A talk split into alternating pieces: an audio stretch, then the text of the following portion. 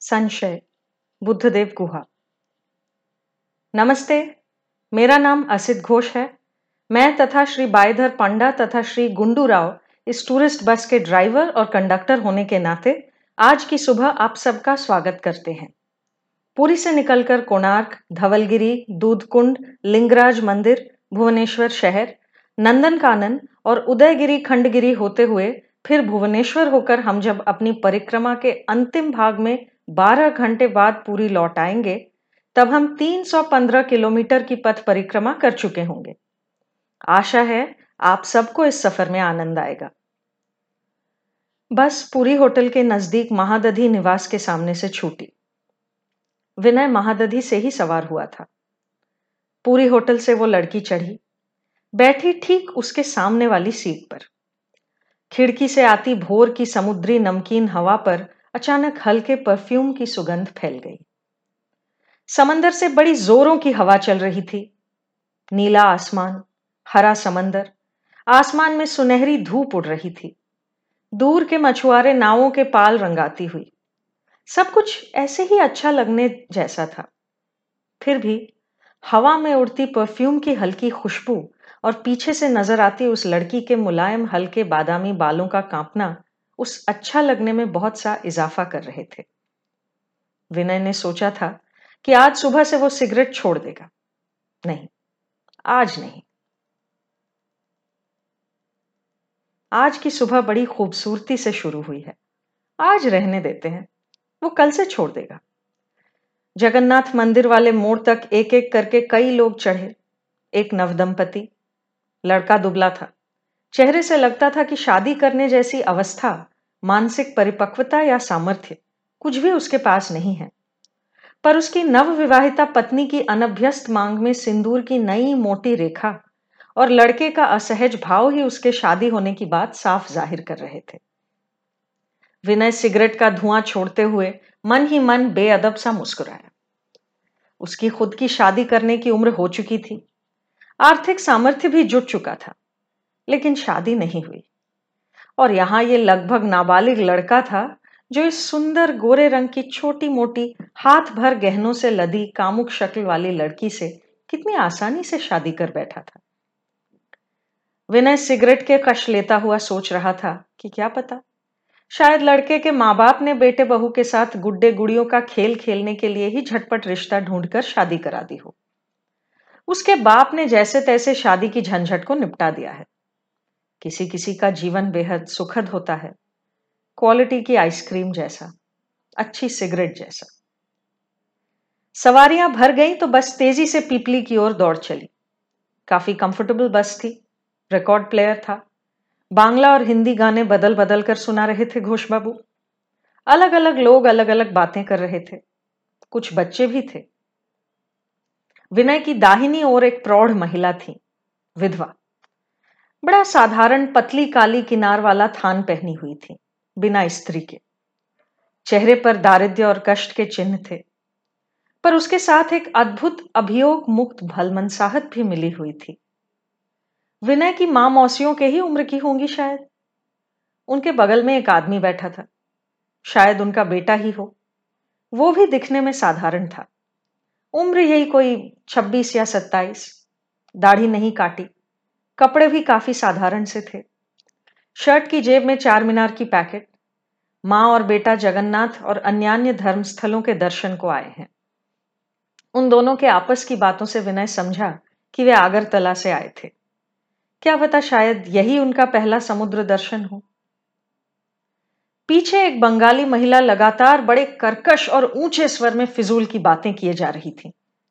उनके साथ तीन पुरुष थे और एक स्कूल जाने वाली लड़की। आठ दस बरस की होगी। इन तीन पुरुषों में किसके साथ महिला का क्या रिश्ता है यह तभी स्पष्ट नहीं था। लेकिन विनय को पूरा भरोसा था कि इस बारह घंटे की दीर्घ अवधि में ज़रूर पता चल जाएगा। बस के पीछे की ओर एक ही परिवार के कई लोग थे। पूर्वी बंगाल के व्यापारी समुदाय के लोग हमेशा से ही धनी रहे हैं। बंटवारे के बाद पश्चिम बंगाल आने पर भी इनको कोई खास तकलीफ़ नहीं हुई। विनय का अपना घर पूर्वी बंगाल में था, इसलिए इस परिवार को उसने पहचान लिया था। परिवार के जो मुखिया थे, उन्होंने धोती पहन रखी थी। उसके ऊपर ट्विल का सफ़ेद फुल शर्ट, गले में कंठी, मुँह में जर्दा पान और पैरों में पंप शू मुखिया बड़े विशाल थे। गृहिणी बिल्कुल सूखी डंठल सी। पूरा शरीर सोने के गहनों से लदा हुआ। साथ में गृहिणी की छोटी बहन, मुखिया की लाडली साली। वो गृहिणी से भी ज़्यादा कुरूप थी और उम्र में उनसे पाँच दस बरस छोटी। उनके भी पति साथ आए थे। धोती पहने पाओ में चप्पल, उसके ऊपर हल्के लाल रंग के टेरिलीन का कुर्ता, जिसकी आस्तीन ऊपर की हुई थी। बाई कलाई पर एचएमटी की घड़ी, शायद हाल ही में खरीदी हुई थी। इसलिए थोड़ी थोड़ी देर पर वे अपनी घड़ी देख रहे थे। बेवकूफ़ी से सना एक सर्वज्ञ सा भाव चेहरे पर स्पष्ट था। साथ ही बीच बीच में गलत अंग्रेज़ी शब्द इस्तेमाल करने की आदत भी थी। मुखिया के बड़े बेटे का विवाह हुआ है। उसके साथ नई दुल्हन थी, दुल्हन अक्लमंद थी। बेटे ने जीन्स पहन रखा था। जीन्स हर किसी पर अच्छा नहीं लगता, चाहे वो लड़का हो या लड़की, ये बात उसे नहीं मालूम। हर चीज़ हर किसी पर अच्छी थोड़ी लगती है। उसने सफ़ेद टी शर्ट पहन रखी थी, जिस पर बड़े बड़े अक्षरों में लाल रंग से जंबो लिखा था। बाएँ हाथ में सरदार जी जैसा कड़ा, दाहिने हाथ में घड़ी। सिर पर गाँव के नौटंकी कंपनी वाले लड़कों की तरह घुंघराले बाल। घने लाल रंग की प्लास्टिक की कंघी निकालकर वो बाल बना रहा था, ताकि अपनी नवविवाहिता स्त्री की नज़रों में अपना आत्मविश्वास ज़ाहिर कर सके। साथ में उसका छोटा भाई भी था। वो बिल्कुल भैया का प्रोटोटाइप था। राम का भाई लक्ष्मण, चाहे वो सूरत में हो, पोशाक में बालों में या चलने फिरने में, यहाँ तक कि हाथ के कड़े में भी, हर वक्त भाभी से चिपका हुआ, हँसी शरारत करता। ये रिश्ता बड़ा अच्छा होता है, इस उम्र के भाभी देवर का। वैसे कभी कभी यह अच्छा रिश्ता खतरे का कारण भी बन सकता है, जैसा कि विनय के जीवन में हुआ था। हर सौंदर्य में, सुंदर वस्तु या संबंध में भयावहता के बीज सुषुप्त रहते हैं। कमल के साथ कांटा केयावन के साथ सर्प, देवर भाभी जीजा साली के प्रेम के साथ काम सह संबंधी होता है। हमेशा नहीं, अधिकांश समय। विनय खुद इसका भुक्तभोगी रहा है। किसी संभ्रांत सुसंस्कृत जमींदार घराने में या कम से कम शांति निकेतन में जन्म लेने से भी शायद वो प्रेम करके, भाभी का प्रेम पाके महान बन सकता था। लेकिन उसके बड़े भाई ने भाभी के प्रति उसकी कमज़ोरी पता चलने पर उसे किराए के गुंडों से मरवा देना चाहता उसके सुशिक्षित अभिजात फुफेरे भैया। अब हर कोई ज्योति दादा तो नहीं होता। तब भाभी ने ही अपने गहने देते हुए विनय से कहा था कि वो जैसे भी हो विदेश चला जाए। विनय जर्मनी चला गया था। फिर पूरे पंद्रह साल बाद अभी पिछले ही महीने अपने देश लौटा है। इन पंद्रह सालों में भैया भाभी या घर के किसी के भी साथ वो संपर्क में नहीं था। बस जाते जाते भाभी ने रोते हुए उससे लिपट कर उसे चूमा था, होठों पर। होठों का वो स्पर्श, भाभी की स्तन विभाजिका का आभास और भाभी के बालों से आती केओकार्पिन की खुशबू आज भी विनय के इंद्रिय को आच्छन्न किए हुए हैं। हालाँकि वो एहसास पल भर का था। इसलिए देश वापस लौटने के बाद से विनय केओकार्पिन के सिवा कोई दूसरा तेल इस्तेमाल नहीं करता। हर बार स्नान के वक्त वो यादें लौट आती। अगर भैया को पता न चला होता तो शायद भाभी उसे शरीर के सुखों में भी दीक्षित कर सकती थी। शायद कर देती, लेकिन फिर भी। ये भाभी भी ना? भाभी ने कहा था, पता है विनय, तुम्हारे भैया पर मैं एक दिन को भी निर्भर न कर सकी। उससे प्यार न कर सकी। और यहाँ मैं दस साल से उसके साथ रही हूँ। बच्चे नहीं हुए। ये भी मेरी गलती हो गई, मेरे अकेले की। पर मैं जानती हूँ कि कमी तुम्हारे भैया में है। उससे कुछ नहीं होता। कितने ही पति पत्नी आजीवन हनीमून में बिता देते हैं। बच्चे करने ही होंगे ये ज़रूरी तो नहीं। लेकिन अगर उस पर निर्भर न किया जा सके, उसकी इज़्ज़त न की जा सके तो क्या आर्थिक रूप से पराधीन नारी केवल नौकरानी की तरह अपने पति से प्यार करेगी? कर पाएगी? यह सिलसिला शुरू हुआ था एक बहुत छोटी सी घटना से। विनय को यूँ ही याद आ गया। ऐसे में गाइड ने माइक्रोफोन पर कहा, हम पीपली पहुँच चुके हैं। पीपली तरह तरह के हस्तकलाओं के लिए प्रसिद्ध है, लेकिन अफसोस की बात है कि हम यहाँ रुक नहीं सकते। सीधे कोणार्क चलेंगे। अब हेमंत कुमार के पुराने गीत बस के स्टेरियो में बजने लगे। रनर, पालकी चले, कोनो एक गायर बोधुर काहिनी शोनाई शोनो इन सब गानों के बाद हेमंत कुमार खुद से आगे न निकल सके। ये गीत कभी पुराने नहीं होंगे। मामला शुरू हुआ था एक दिन खाने के समय। भैया खाना खाकर चले गए। विनय ने मछली के पत्तल को देखकर पूछा था, भाभी, तुम्हारी मछली कहाँ है? ये क्या? तुमने सारा ही हम लोगों को दे दिया। भैया को तीन और मुझे दो और भाभी ने कहा, मुझे मछली नहीं पसंद, विनय। वाह, ये अच्छा है। तुम्हें बड़े झींगे पसंद नहीं? तुम्हारे घर की आया, जो शादी के अगले दिन तुम्हारे साथ आई थी, मैंने उसी से नहीं जान लिया था तुम्हारी पसंद नापसंद के बारे में।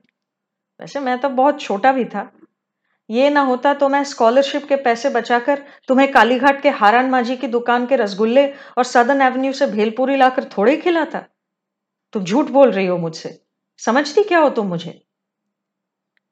भाभी खाने के टेबल पर कोहनियाँ टिकाए और हथेलियों पर मुँह रखकर विनय को हैरत भरी नज़रों से देख रही थी।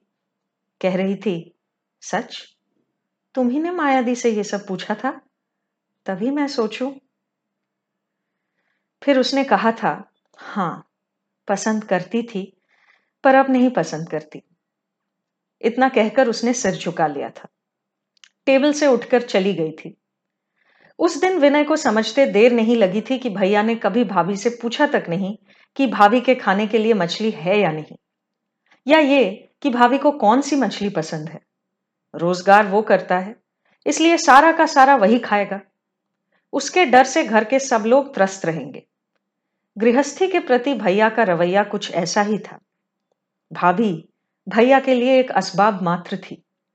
उन तीनों के परिवार में विनय के सिवा उसे समझने वाला भी और कोई न था। औरतें किससे प्यार करती हैं, क्यों प्यार करती हैं और कब प्यार करती हैं, ये तो औरतें ही जाने। अब उसे सिद्धांतों में जाने की कोई इच्छा नहीं रही, क्योंकि देश लौटते ही उसे पता चला था कि पिछले साल अचानक एंसेफेलाइटिस से भाभी की मौत हो चुकी थी।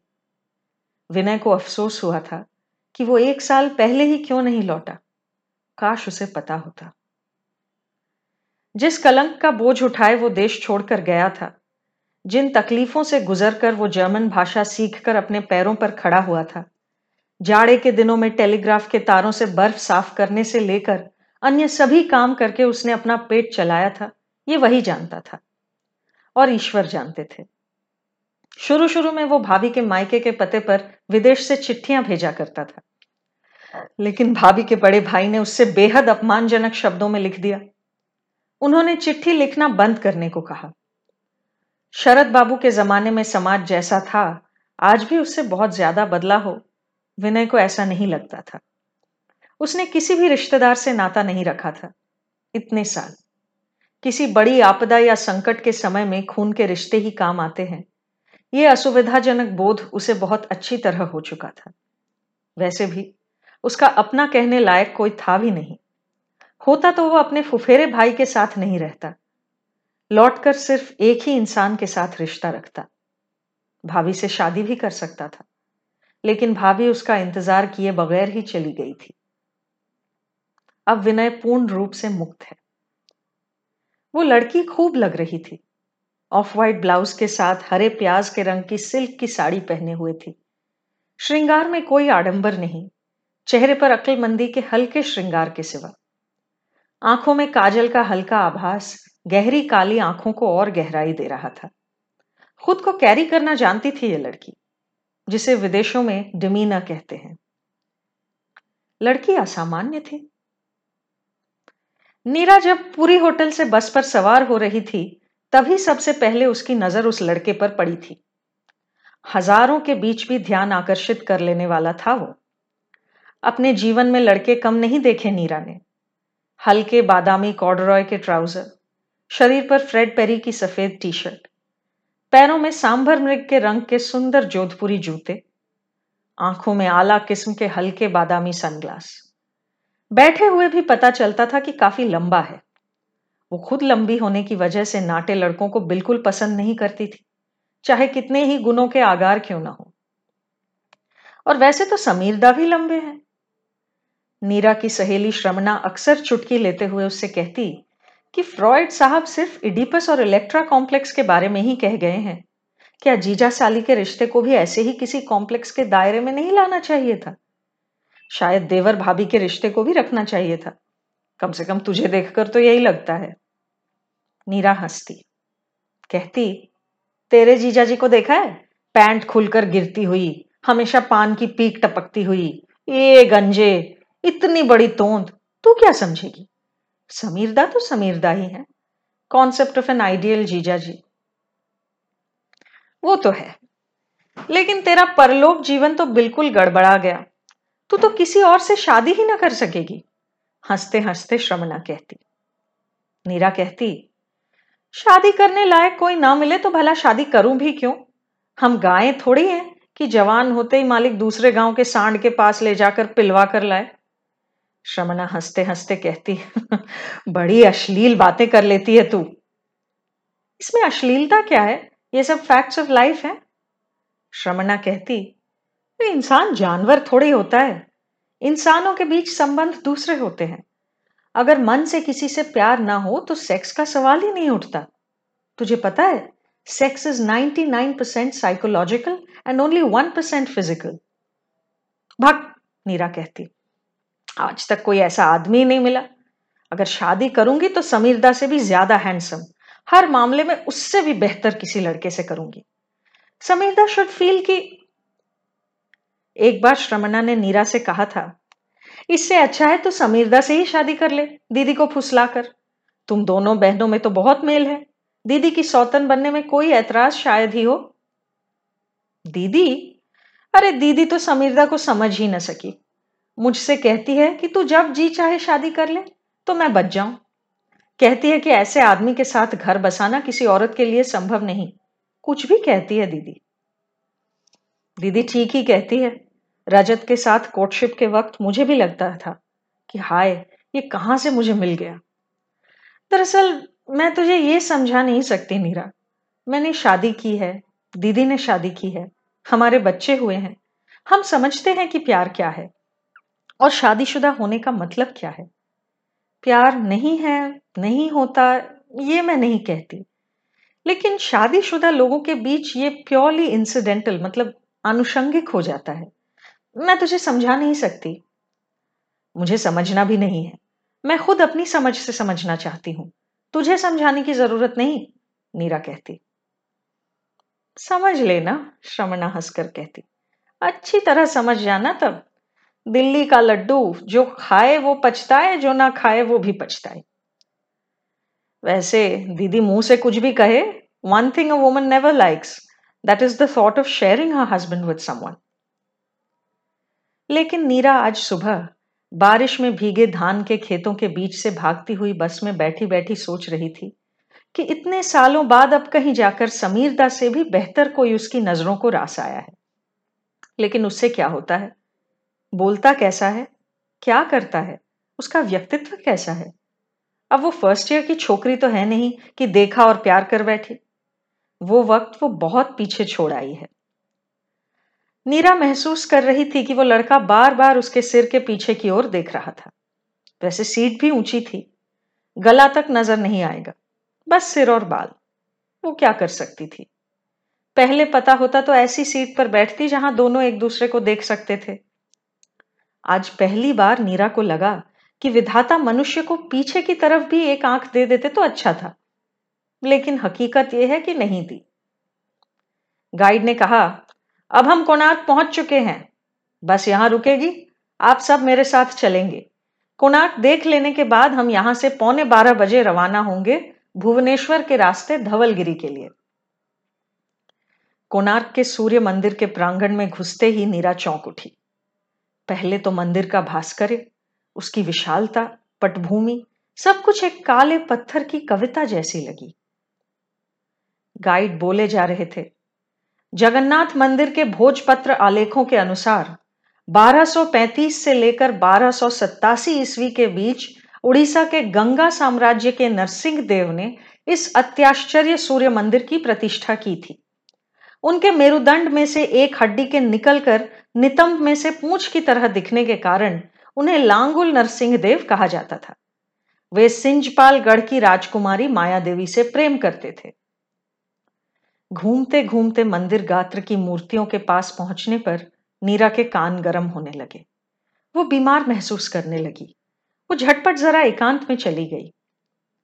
वहाँ उसने हैरानी से देखा कि वो लड़का दोनों टांगे फैलाए ट्राउज़र की जेबों में हाथ घुसाए, बड़े ध्यानपूर्वक तरीके से मूर्तियों को देख रहा था। बार बार देख रहा था। विनय के लिए यह सब कुछ भी नहीं। लंदन के सोहो इलाके की दुकानों और पेरिस की सड़कों पर इससे कहीं ज़्यादा उत्तेजक चीज़ें वो देख चुका था। कई श्वेतांग महिलाओं के साथ वो बिस्तर भी जा चुका था। उसमें प्योर एंड सिंपल कामना के सिवा कुछ न था। कुत्ता जैसे पेट खराब होने पर घास खाता है, वो सारे वाक्य भी कुछ वैसे ही थे। पुरुष शरीर की रक्षा के लिए कामना का निवृत्त होना आवश्यक है, और शायद नारी के लिए भी। लेकिन प्रेम और कामना अलग अलग चीज़ें हैं। जैविक आवेग के कारण किसी के साथ भी सोया जा सकता है, लेकिन प्यार या शादी आप किसी के भी साथ नहीं कर सकते। वैवाहिक संबंध एक मंदिर की तरह होता है, इसी कोणार्क मंदिर की तरह। यहाँ मैथुन रथ मूर्तियों और प्रतीयमान विकृतियों की भरमार है, लेकिन कुल मिलाकर सूर्य देव के आशीर्वाद प्राप्त, प्राणों की अंतरतम उष्णता से सिक्त एक सुंदर जीवन में स्त्री पुरुष के संयुक्त भविष्य की बात यहाँ खोदी गई है। नीरा विनय को दूर से देख रही थी। देख रही थी और क्रोधित हो रही थी। क्रोधित हो रही थी और और भी ज़्यादा अच्छा लग रहा था। कितना घटिया आदमी है। ऐसे में इधर उधर ताकते हुए विनय की नज़र नीरा पर पड़ी। वो कुछ देर विमुग्ध विस्मय से नीरा को देखता रहा।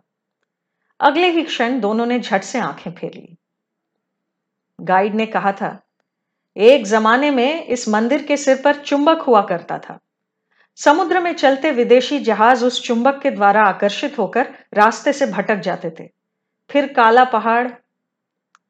नीरा सोच रही थी कि मंदिर का चुंबकत्व अब भी नष्ट नहीं हुआ, वरना उसे इस तरह यहाँ कौन खींच लाता? और इस लड़के को ही भला कौन ले आता? अब सूर्य देवता के मन में क्या है, ये वे ही जाने।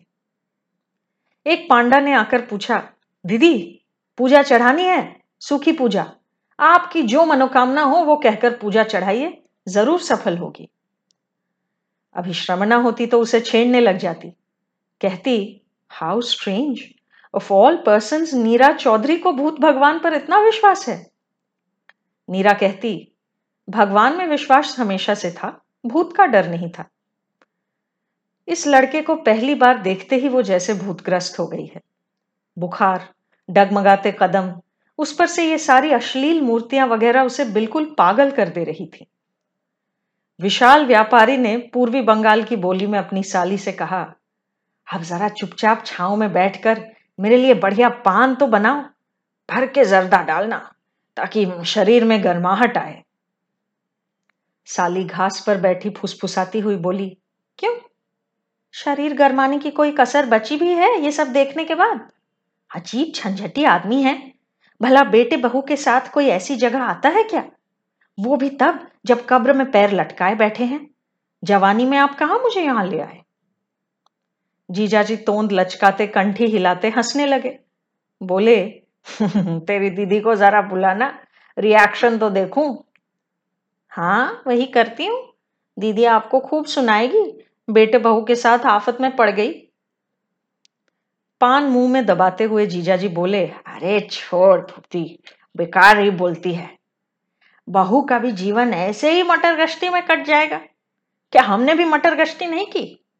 अरे भूति, इसे कहते हैं समय टाइम इसीलिए तो सूर्य मंदिर आए हैं हम। ये पहिए देख रही है? साल, महीने, पक्ष, दिन, पहर सब बटे हुए हैं। नोटिस टांग रखा है हर किसी के लिए। जो आज मटर गश्ती करता है, कल वही लड़खड़ाता फिरता है। हम सब बूढ़े हो गए इसमें शर्माने की क्या बात है? मुँह में जर्दा पान दबे होने के कारण जीजाजी अपना अंतिम वाक्य समाप्त न कर सके। इमेजनिया क्या? जैसा एक संयुक्त वाक्य उनके मुँह से रक्त लाल थूक के साथ निकला, जिसकी हल्की सी छींटें साली के सीने पर बिछे सफ़ेद आंचल पर जा पड़ी। जर्दा निगलते जीजाजी बोले जर्दा बहुत ज़्यादा डाल दिया तूने भूती। भूति ने मंद मंद मुस्काते हुए कहा, क्यों? शरीर तो गर्म हुआ ना? इतना कहकर पनकौए जैसी आवाज़ में दंतहीन हँसी हंसती। यही हँसी नीरा के चेहरे पर देखने से समीरदा उसे स्वीटी पाई कहते। यही हँसी विनय के चेहरे पर देखकर उसकी मरहूम भाभी कहती, हँसते हुए तुम कितने अच्छे लगते हो, बीनू। नव दंपति दूसरों से जरा अलग हो गया था। बेवकूफ़ सा दिखने वाला नाबालिग से लड़के ने कहा, सब ठीक से देख लिया है ना? आज रात को इम्तहान लूँगा। गोरा सा कामुक चेहरा शर्म से लाल हो उठा। बहू बोली, आप मैं नाराज़ हो जाऊँगी। फिर बोली, किसी शरीफ घर की लड़की कभी ऐसे सर्कस नहीं करती, कर नहीं सकती। लड़के ने कहा, लड़की तो लड़की होती है, इसमें शराफत कहाँ से आई? लालन फकीर कह गए हैं, अगर सुन्नत से बने मुसलमान तो नारी के लिए कौन विधान? और तुम शरीफ, गैर शरीफ का फ़र्क क्यों करती हो? अच्छी मुसीबत में डाल दिया मुझे माँ बाप ने शादी करा के। इससे अच्छा तो मैं किसी नीच घर में ही शादी करता, ऐसी लड़की से जो कि सूर्य स्नान करा सके। नई दुल्हन मन ही मन काफ़ी खुश थी, लेकिन चेहरे पर गुस्सा दिखाते हुए दूर हट गई। मन ही मन बोली, ये तो जैसे स्नेक्स एंड लैडर्स का खेल है। पहली चाल तुम्हारी। पहले तुम चाल चलो, फिर मैं सोच समझ कर देखूँगी। क्या पता कौन कब नीचे उतरे। जिस कर्कश आवाज़ वाली रमणी ने अकेले ही अब तक पूरे बस को अपने निरंतर आत्मभाषण से गुलजार कर रखा था, वो अब अपने पति और पति के दोनों सहकर्मियों के साथ प्रांगण में प्रविष्ट हुई। छोटी बच्ची को शायद पंडों के साथ बाहर छोड़ आई थी। उस महिला के पति और दूसरे एक ही दफ्तर में काम करते हैं। सहकर्मियों ने कहा, जाओ जाओ पांचुदा, भाभी के साथ सब ठीक से देख लो। जो लड़का फ़ोटो बेच रहा था, उसने ओडिया में कहा, पास में नाइट सीन भी है। एक सज्जन ने कहा, जाइए भाभी, नाइट सीन भी देख आइए। महिला ने कहा, ये सब मेरे लिए नहीं है, उधर जाना ही नहीं मुझे, आपके पांचुदा को रस चखना हो तो देख आए। बेहद दुबले पतले पांचुदा ने कहा, अब तुम्हें क्या हुआ? कुछ भी नहीं तुम लोग जाओ, मुझे अच्छा नहीं लगता। नाइट सीन देखकर पांचू बाबू अकेले लौट आए तो महिला ने एकांत में ले जाकर फुसफुसाते हुए कहा, ओखली में पीस दूँगी मैं। तुम्हें ऑपरेशन कराना है या नहीं, ये सब देखकर मुझे फिर याद आ गया। कलकत्ते लौटकर पहला काम वही है। एक औलाद को पालने की औकात नहीं, और यहाँ तीन तीन उफ, कल्पना, तुम बड़ी क्रूड हो। देखने आई हो एक इटर्नल क्लासिकल चीज़। चुप रहो तुम। तुम्हारी इटर्निटी मुझे मत सिखाओ। तुम्हारे लिए जो इटर्निटी है, वही मेरे लिए मटर्निटी है। इतना कहकर ज़ोर ज़ोर से कदम बढ़ाती नारियल पानी पीने चली गई कल्पना नाम की महिला, जो कि कल्पना से मीलों दूर थी। विनय प्रांगण के दक्षिण वाली दीवार पर पैर लटकाए बैठा सिगरेट पी रहा था। वहाँ बैठे वो उस लड़की को देख पा रहा था। वो दुकान पर खड़ी तरह तरह की छोटी मोटी चीज़ें देख रही थी। आँखों पर सनग्लास। विनय जानता था कि वो दरअसल विनय को ही देख रही थी। नीरा भी जानती थी कि वो लड़का उसे ही बार बार देख रहा था। दोनों को ही पता था। लेकिन लेकिन बीच में बहुत बड़ी दूरी थी। उनकी शिक्षा, उनकी उम्र, उनकी मेच्योरिटी उनका अभिमान ईगो उन दोनों को एक दूसरे के नज़दीक आने से रोक रहा था। जो भी पहले बात करेगा वही छोटा हो जाएगा। और फिर बात शुरू करने के बाद अगर दूसरी तरफ़ से प्रोत्साहन ना मिले तो? नीरा से ना सुन चुके लड़कों की संख्या कम तो नहीं थी। उन सब की नाकामियों पर बनाया हुआ सौद तो फिर पल भर में टूट जाएगा। नहीं नहीं यह नहीं हो सकता। खुद को इतनी आसानी से याचक नहीं बनाया जा सकता। साथ में कोई दोस्त या जान पहचान वाला होता तो अच्छा था। यही सोच रही थी नीरा। इतने साल विदेश में रहकर विनय वहाँ के तौर तरीकों से अभ्यस्त हो चुका था। वहाँ आँखों आँखों में प्यार नहीं होता। किशोर प्रेम वगैरह वो लोग नहीं समझते। जिसे जो पसंद हो, वो सीधे उससे जाकर कहता है, हाय। लेकिन ये परदेश नहीं, स्वदेश है। वैसे भी, जब से वो देश लौटा है, विनय को भाभी की यादें, भाभी की बातें कुछ ज़्यादा ही याद आने लगी है।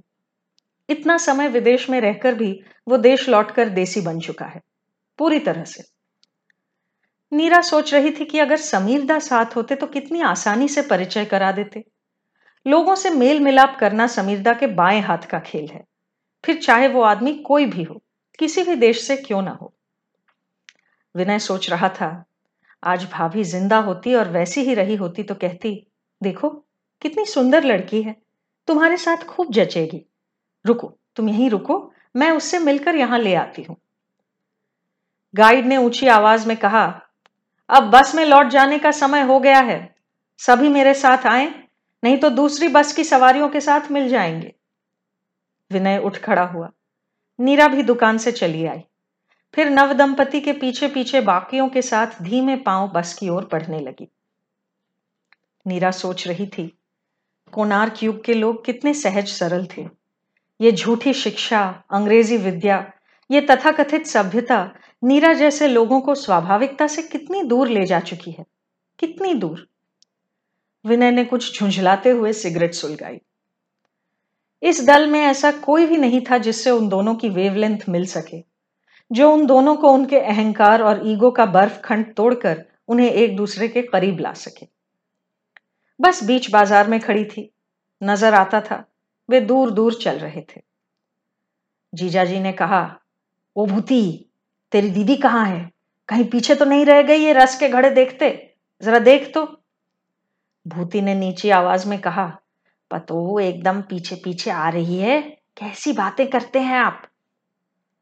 आवाज़ नीचे करते हुए जीजा जी ने कहा, आने देना। मैंने गलत क्या कहा? तू एक काम तो कर। दौड़कर बस में जाकर बैठ और बस छूटने से पहले ही मेरे लिए दो पान बना डाल। प्यार से। तेरे हाथ का पान बड़ा मीठा लगता है रे भूती।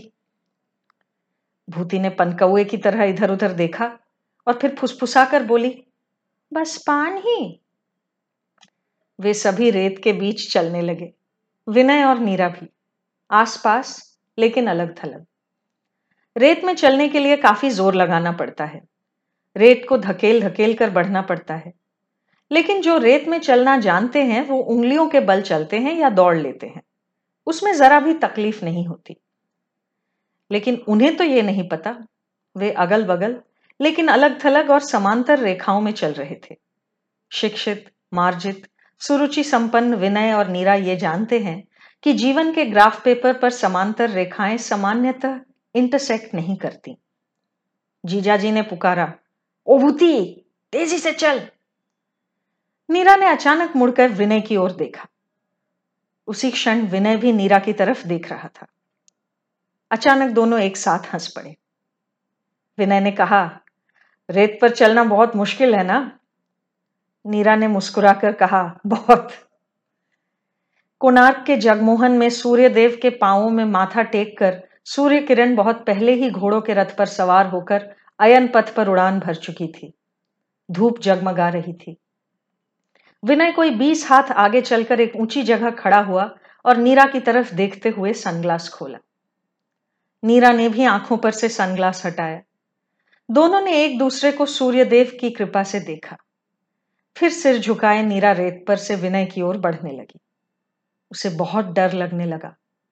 इतना लंबा और दुर्गम रास्ता, क्या नीरा इसे तय कर सकेगी? विनय स्थिर खड़ा था। निर्भरता, गंभीरता और पौरुषेय सौंदर्य के प्रतीक की तरह। नीरा को अचानक महसूस हुआ, शायद कभी इसी आदमी ने कोणार्क के सूर्य मंदिर की चुड़ा पर रखे शक्तिशाली चुंबक को तोड़कर अपने व्यक्तित्व में अधिष्ठित कर लिया था, वरना नीरा की ये हालत नहीं होती। उसकी हालत पतवार रहित, चप्पू रहित, टूटे मस्तूल वाली जहाज़ की सी थी। उसी क्षण नीरा को पहली बार समझ आया कि उसे कभी अपने जीजाजी समीरदा से प्यार नहीं था। वो केवल उन्हें पसंद करती थी। पसंद आने और प्यार करने में कितना फ़र्क है, ये आज उसने पहली बार जाना। अपने मन के पर्स से पैसे देकर पसंद तो खरीदी जा सकती है, लेकिन प्यार के द्वार पहुँचने पर सर्वस्व बंधक रखकर ही चौखट लांघनी पड़ती है। कुछ लोग आजीवन उस सुंदर मंदिर में रह जाते हैं। फिर कुछ तो सब कुछ गंवाए फकीर बनकर लौट आते हैं जीवन के इस रेतीले उत्तप्त पथ पर। जहाँ राह चलना बहुत मुश्किल है। नीरा ने फिर सिर उठाकर देखा। उस आदमी का चेहरा धुंधला लग रहा था। एक बेहद सर्द सा डर नीरा के स्तनवृंत में, रीढ़ की हड्डी में, गर्भाशय में सहसा चिकने सांप की तरह दौड़ने लग गया।